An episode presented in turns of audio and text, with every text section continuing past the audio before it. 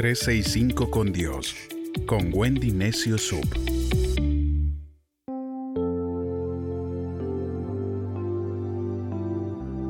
...31 de julio... ...Dios tiene una victoria con tu nombre.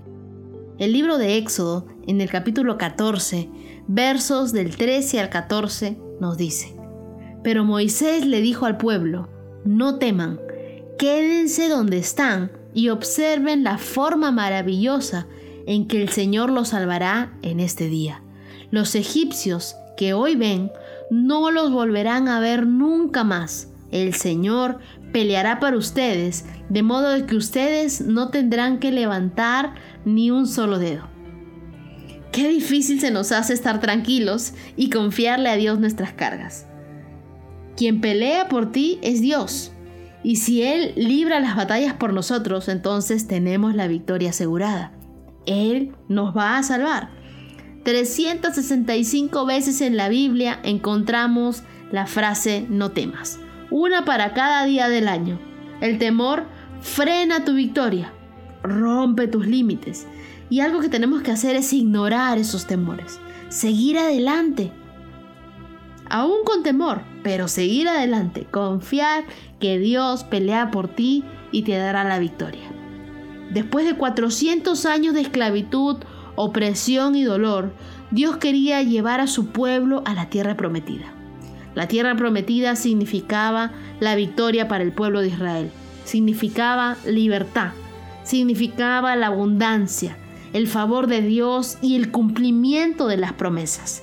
La victoria de Dios para tu vida no viene mañana ni pasado.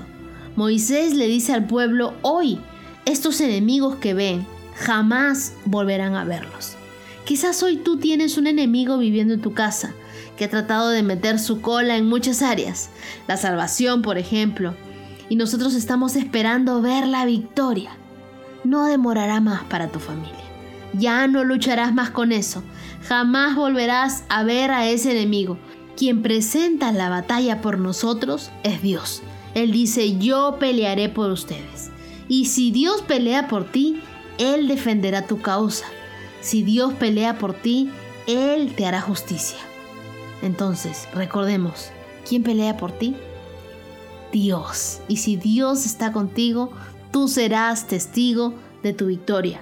Éxodo capítulo 14 versos del 15 al 16 nos dice, el Señor le dijo a Moisés, ¿por qué clamas a mí? Dile al pueblo que siga adelante, extiende tu vara sobre las aguas y el mar se abrirá un sendero delante de ti y todo el pueblo de Israel podrá cruzarlo como en tierra seca. Si ya tienes una promesa y si ya oraste a Dios, ahora ponte a marchar en tu fe. Comienza a dar pasos que aseguren aquello que quieres. No te quedes pasivo porque Dios le da la victoria a los luchadores, aquellos que están firmes aún con el escudo puesto y dispuestos a dar la batalla. Dios hará su parte, pero tú tienes que hacer la tuya. ¿Sabes cómo se abrió el mar rojo? Cuando el pueblo marchó. Y Dios te dice a ti, abriré caminos. ¿Quién abrirá los caminos? Dios. Caminos de oportunidades en medio de problemas. Pero tú marcharás en tierra firme, darás pasos de fe y Dios se va a encargar de introducirte en esa tierra prometida. Tienes que seguir luchando por tus sueños y por tus bendiciones. Para cada victoria siempre va a haber una oposición. Tranquilo, que es Dios marchando contigo. El libro de Éxodo, en el capítulo 14, versos del 17 al 20, la Biblia nos dice, yo he endurecido el corazón de los egipcios, y ellos lo seguirán, y verán cómo honro mi nombre, derrotando al faraón con todos sus ejércitos y sus carros y sus caballos. Todo Egipto sabrá que yo soy el Señor.